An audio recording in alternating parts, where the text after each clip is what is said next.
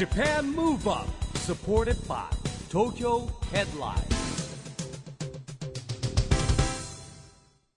こんばんは日本元気にプロデューサーの一木広治ですナビゲーターのちぐさです。東京 FM Japan Move Up この番組は日本を元気にしようという東京ムーブアッププロジェクトと連携してラジオでも日本を元気にしようというプログラムですはい、また都市型メディア東京ヘッドラインとも連動していろいろな角度から日本を盛り上げていきます。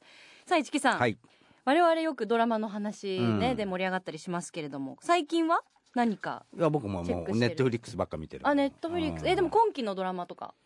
今期のドラマはね見てるよ。あの芦田愛菜ちゃんが出てるやつとか。あ、さよならマエストロ。うんあとかね。今ほら TVer でさあの、はいはい。見逃し視聴なんていうのあれだからオンタイムじゃなくて見れるじゃない、うんだからこう見ながらね。結構話題のドラマ見ちゃったりしますもん。なんかあのランキングの上に入ってるのとかもね、見ちゃいますよね。うん見ちゃいますよね。まあ見とかなきゃいけないなと思って見ちゃいますね、うん。はい、さあ今日のゲストはですね現在放送中でうん。大変話題になっているドラマの主題歌を担当されている方々です、4人組ボーカルラップグループの WOLF HOWL HARMONY から RYOJIさんと GHEEさんに来ていただきます。お楽しみに。 Japan Move Up supported by Tokyo Headline この番組は SDGs ピースコミュニケーションに取り組む東京ヘッドラインの提供でお送りします。それでは今夜のゲストウルフハウルハーモニーのりょうじさんとギーさんです。こんばんは。こんばんは。よろしくお願いします。ようこそいらっしゃいました。よろしくお願いします。よろしくお願いします。若者は元気ですね。ありがとうございます。ありがとうございます。シックよ黒でえ？まとめていただいて二シックに、人ともい。はいやもうほらラジオだから顔ちっちゃいね二人とも。ね今時の若い人スタイルって感じね。ねありがとうございますす。ねさあ RYOJI さんは2021年の10月に DEEP SQUAD のメンバーとしてごはい。登場いただいているので、はい。えー、3 3年だよ。ちょっと。ーもうお久しぶりでございます。3年2、3年。あっという間だね3年いや、もう本当あっという間ですね。はね GHEE さんは初登場でいらっしゃいはいます、初登場ですようこそいらっしゃいましたよろしくお願いしますい。お願いします。さあ WOLF HOWL HARMONY は4人組のボーカルラップグループ、はい LDH 史上最大規模のオーディション「アイコン Z Dreams For Children」から誕生して昨年8月にデビューしたというはい。はい。踊らないグループだからね踊らないグループ、最近はちょっと踊ったりとかも、踊ってんの最近ははちょっとあのい。どっちなんだというね、激しいあの問題はありますけど。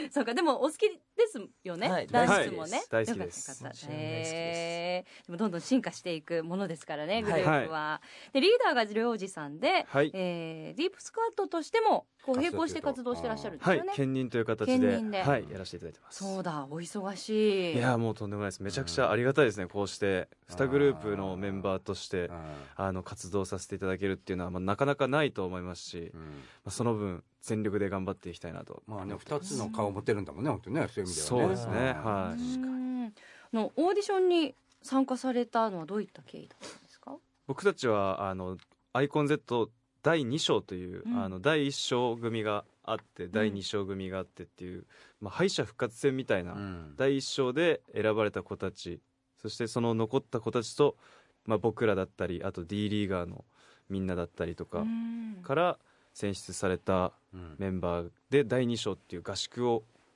やったんですけど、はい。主に。で、そこで参加させていただいて、うん。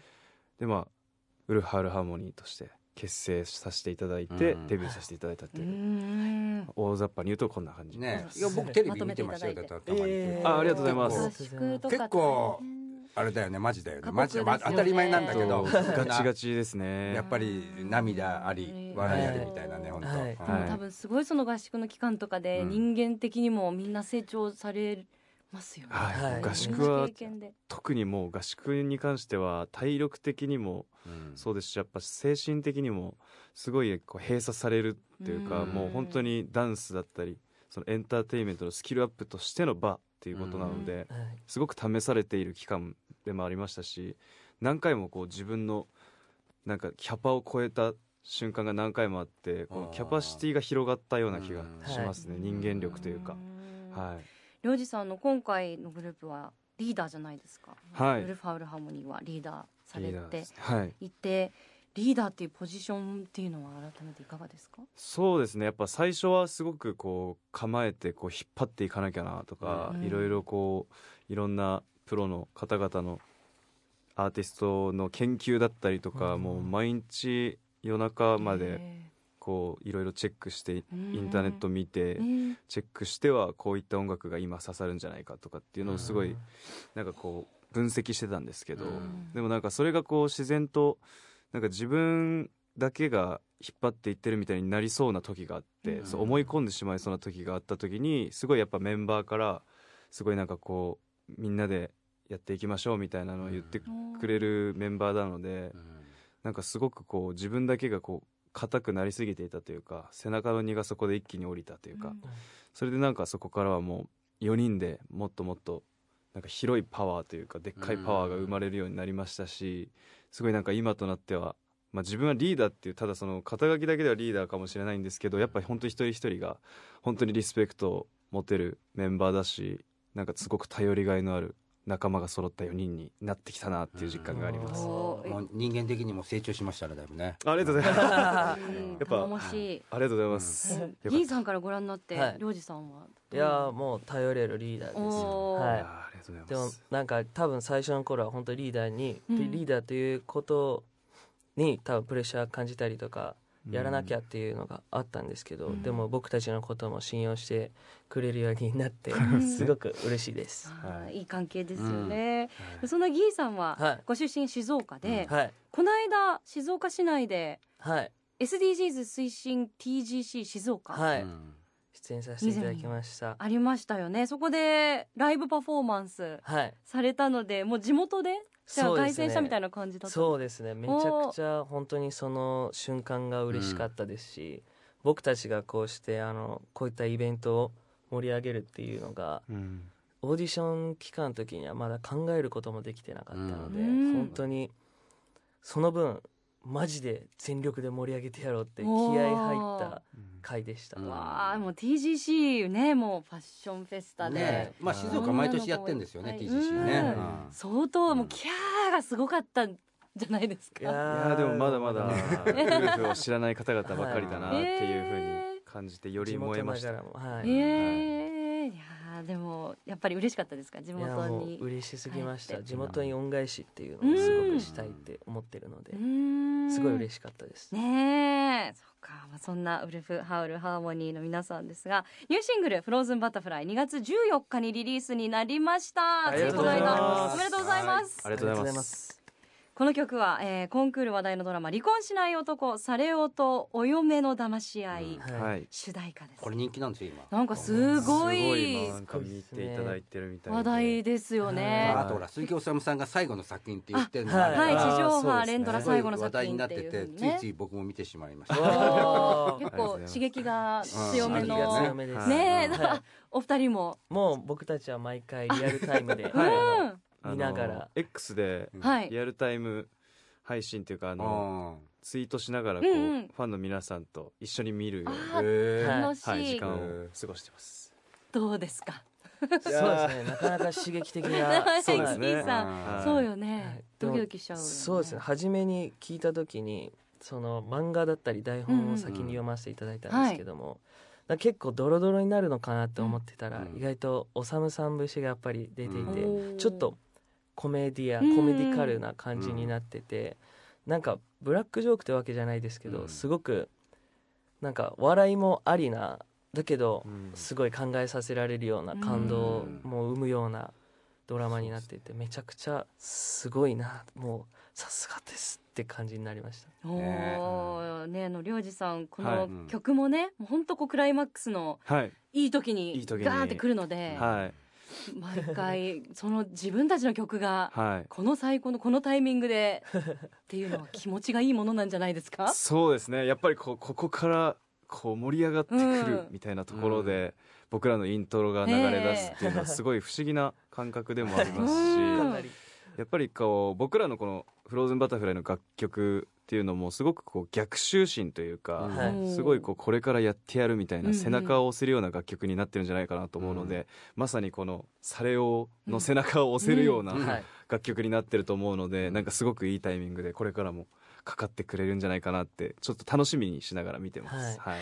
はい。楽曲のね力もね本当にあると思います。じゃあ、はい。その曲をぜひはい聴ければなと思うので、曲紹介をお願いしてもよろしいですか？はい、えーそれでは僕たちのセカンドシングルですウルフハウルハーモニーで「フローズンバタフライ」Japan Move Up うーんなんか本当にドラマの映像がうん。こう。浮かんでくるね浮かびますか？あーあありがとうございます。ですし本当にこう4人のそれぞれの声がはい。本当に素敵ですよね。それぞれありがとうございます。個性があって、はい。でもこう一つにまとまるっていうかはい。ありがとうねご、ざいます。改めてリリックの方もちょっとじっくり読み直したくなりました。あ ありがとうございます。曲はウルフハウルハーモニーで Frozen Butterfly お送りしました。今夜のゲストはウルフハウルハーモニーのりょうじさんとギーさんです。後半もよろしくお願いします、はいよろしくお願いしますあのこの番組はですね日本から世界発信するコミュニケーションによる社会課題に向けたですね SDGs ピースコミュニケーションというのをテーマにしてるんですね、はい。えー今日はですねぜひお二人のおピースコミュニケーション宣言をお願いしたいんですが。はい。じゃあ僕からはい。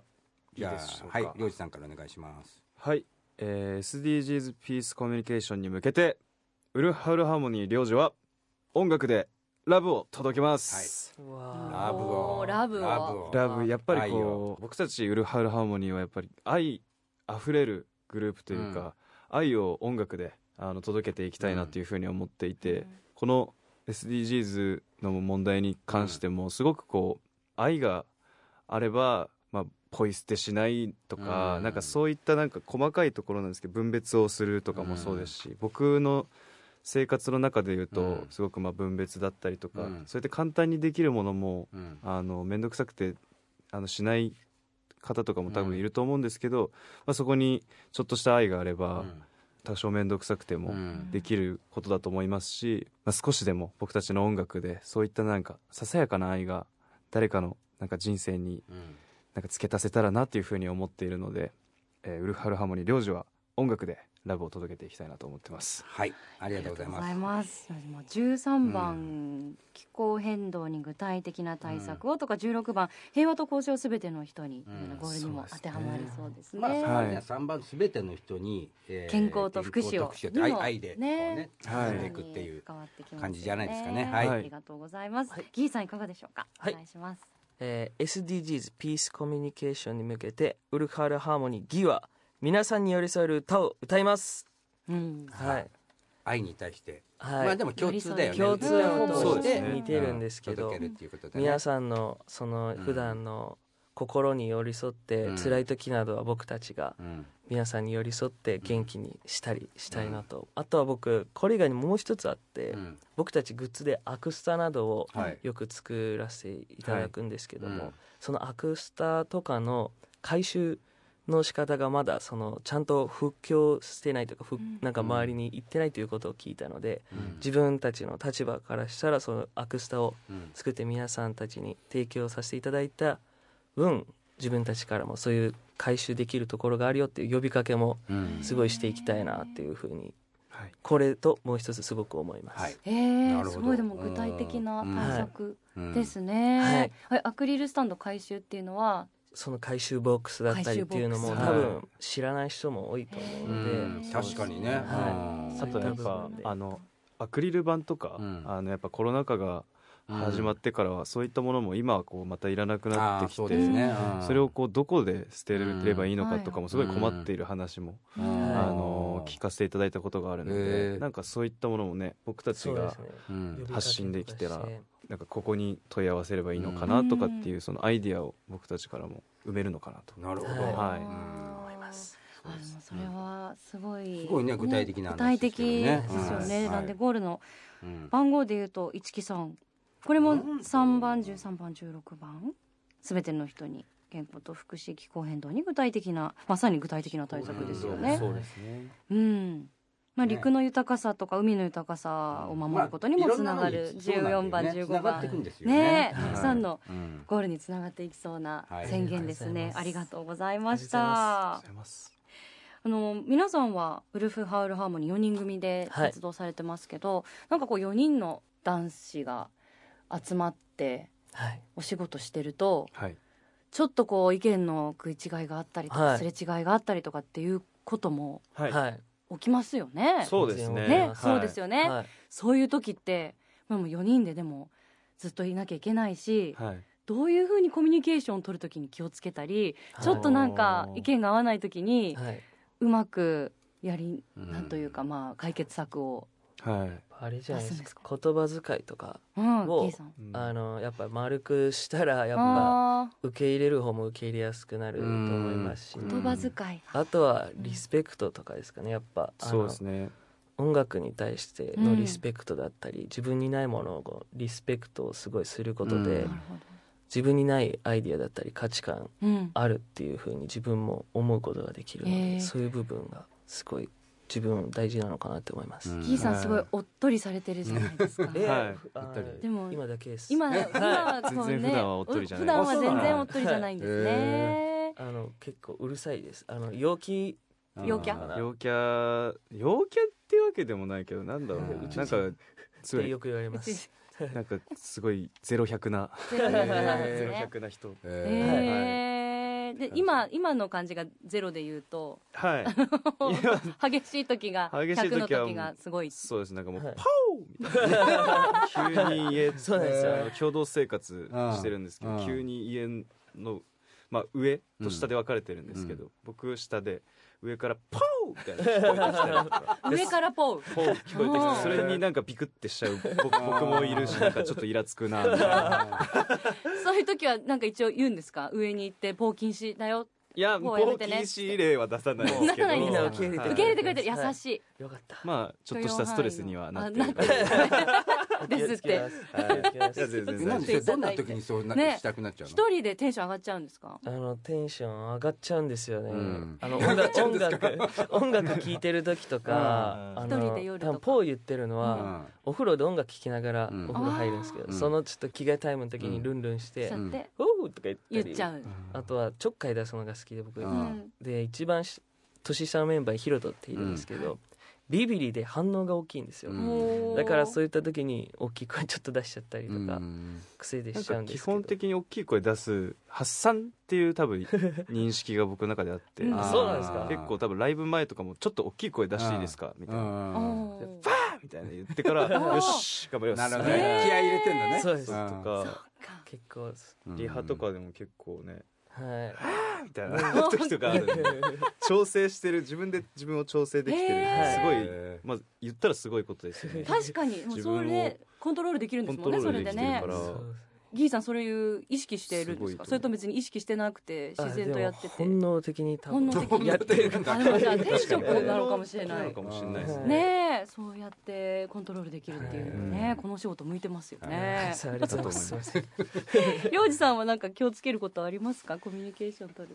僕は結構そのなんか我慢するタイプでうん。なんかまあ別になんか一周回ってこの、まあ、これ言おうと思ってたこととか、まあ、ちょっとしたなんかお仕事中にまあなんか緩すぎたりとかした時とかに、まあでもこれ言ってもなみたいななんか怒ってるみたいになっちゃうしなみたいなので、あんまり言わないようなことが多かったんですけど、うん。最近はなんかそう言わないとわからないかなと思って、うん。やっぱ口に出さないといけないし、やっぱ閉めるとか閉めないといけないと思うんで、うん。結構言うようにあのあえて逆に言うようにしてねうん。なんかその溜め込むといううん。ものをこう作ってしまうと、うん。いつかどっかで多分爆発してしまうし、うん。それがこう確かに。なんか僕が言うことでなんかすごい変な伝わり方とかするのも嫌なので、うん。やっぱ思ったことははっきりメンバーには言うようにもしてますし、うん。それはなんか逆にみんなにも思ったことあったらちょっとしたことでも言ってみたいな感じで、うん。ちょいちょいギーとかにも電,、はい。電話したりとか今日そういえば、あれになんかちょっと引っかかったんだけどみたいな、俺こうこういうふうに思ってないからねみたいな。そっちをえーなるほどねそうとかもね、えーあったりする。たたまに。そうたまにあったりとか、うん。あ全然気にしてなかったって時も。そうなんですよ。なんかかあ言われてる方はね。はい。うん。なんかそういうふうに思ったかなみたいなふうに思って気になってもなんかまあ確かに気になってそうだったら言った方がいいよね。はい。うん。すっきりするからね。はい。そうなんですよ。よし君まっすぐなんですよ。そうですね。おリーダーなんか言われてますよ。まっすぐなんですよ。いやでもまっすぐそうですね。でも良くも悪くも。すごいいいところで、僕とも波長が合います、うん。そうですね。ね、確かにでもこう細やかに気にしてくれてるっていうのはね、嬉しいことですしね、はい。大切なことですよね、そっかでもじゃあ2024年は我慢しすぎにはくれぐれも気をつけていただいてポーも限界を超える前に 無理だと思ったそられでちょっと電話なりポー禁止うんあして。ノックなりしてポー禁止令を。布団の中でポーします。まあそうね。ルールをね決めたりとかしたらいいかもしれない。抑制します。そんなししたい。そんなしたい、ね。うんはい。テンション上がってる時確かにね。しょうがないもんね。出ちゃってるんで、さあまだまだお話聞いていきたいんですがお時間が迫ってまいりましたので、はじゃあ最後にお二人の今年の目標があれば聞きたいと思います、そうですね、まあ、今年はやっぱり2024年始まったばっかりでなんですけど、本当にこう今年で多分デビューして1年目が過ぎていくと思うんですが、やっぱりこの1年でどれだけウルフというものは何なのかうん。そのウルフの完成形にどんどんこう近づいていかなければいけない年だとも思いますし、うん。やっぱりこう僕たちは愛を発信して音楽だったりで愛を発信していきたいなと思っていてやっぱ最近すごくネット社会ですごいなんか落ち込むことが多かったりだとか、うん。いろんな暗いニュースだったりもたくさん年の初めから起こっていることだと思うんですけどこういった時こそ僕たちにしかできない音楽でうん。やっぱり一人でも多くの方々のなんか生活に寄り添えるようなあの音楽を作れるように僕たち毎日日々精進していきながら頑張っていきたいなと思います。ロイさんありがとうございます、はい。ギーさんいかがですか、はい。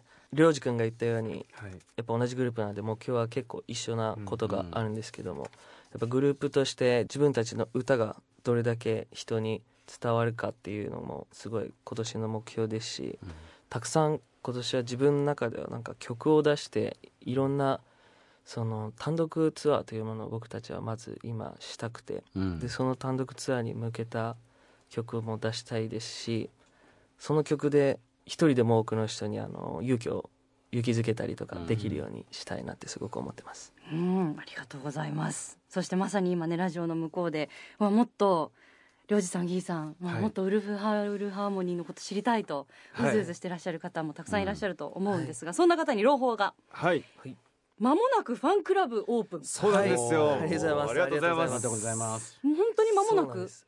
2 2日後に、後？はい、二日後。あさって？あさってです。す。ごいタイミング、はい、はい、これは大きいですよね。嬉しいですよね。そうですね。やっぱりありがたいです。僕たちの見れないものだったり、なかなか見れない素顔だったりを僕たちはこの FC はい。を通してうん。どんどん出していこうと、おもう人間味そのものを出していこうと思っているので、ぜひ興味ある方はあ。のご参加していただけたら嬉しいでーす。うんポーも聞ける。ああー確かに。聞けるかも。生生のポーをね生ポー。ぜひ聞いてほしいです。ああのその時はですねぜひ、はい。あの領事さんのその1階から一階、まあ、下の階から どんな感じで聞こえてるのかっていうのと実際その時こういう感じでやってますっていう、上の階のあ上の階ギーさんと両方のカメラで押さえていただきたいと思います。はい。わかりやすくないと伝わらないですもんね。なかなかこういう状況かなるほどっていうのが こう二人のね視点で、あると思います。ありがとうございますえぜひ楽しみにしたいわそれは。ぜひやるやりますそれは。はいぜひチェックしていただきたいと思います。よろしくお願いし2日後ですね。お願い。はいということで今夜のゲストはウルフハウルハーモニーのりょうじさんとギーさんでした。本当にどうもありがとうございました。はいありがとうございましたここで都市型メディア東京ヘッドラインからのお知らせです。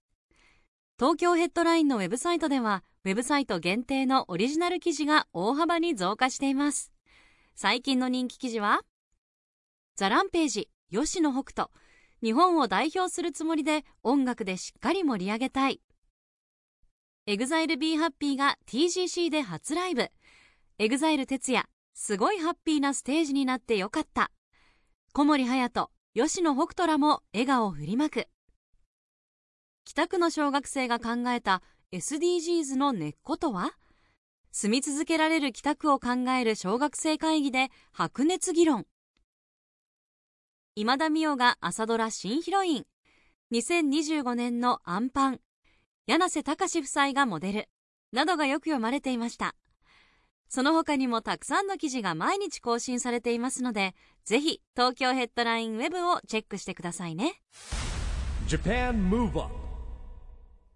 今回のゲストはウルフハウルハーモニーのりょうじさんとギーさんでした。一木さんいかがでしたか？いやでもねほら良二君はもう3年ぶりに会ったんだけど、うん。成長してますよね、本当にまあ、そうですよね、リーダーもやりながらっていうかいろいろ揉まれながらなんでしょうけどなんかねしっかりした意見がね言っていましたんでね頼もしいですね。ねえ、あとこうギーさんのなんかこう、うん。僕たち波長が合うんですとか言ってこう仲の良さもすごい良可愛いかなんか言ってるみたいなね。ねえ。これからの活躍楽しみにしたいと思います、さあ番組のエンディングテーマはみやびさんの雑話タイムゴナビーです。次回も元気のヒントたくさん見つけていきましょう。これからもみんなで知恵を出し合って日本そして世界をつなげて地球を元気にしていきましょう。JAPAN MOVE UP お相手は一木広治とちぐさでしたこの後も東京 FM の番組でお楽しみください。それではまた来週。 JAPAN MOVE UP supported by 東京ヘッドライン。この番組は SDGs ピースコミュニケーションに取り組む東京ヘッドラインの提供でお送りしました。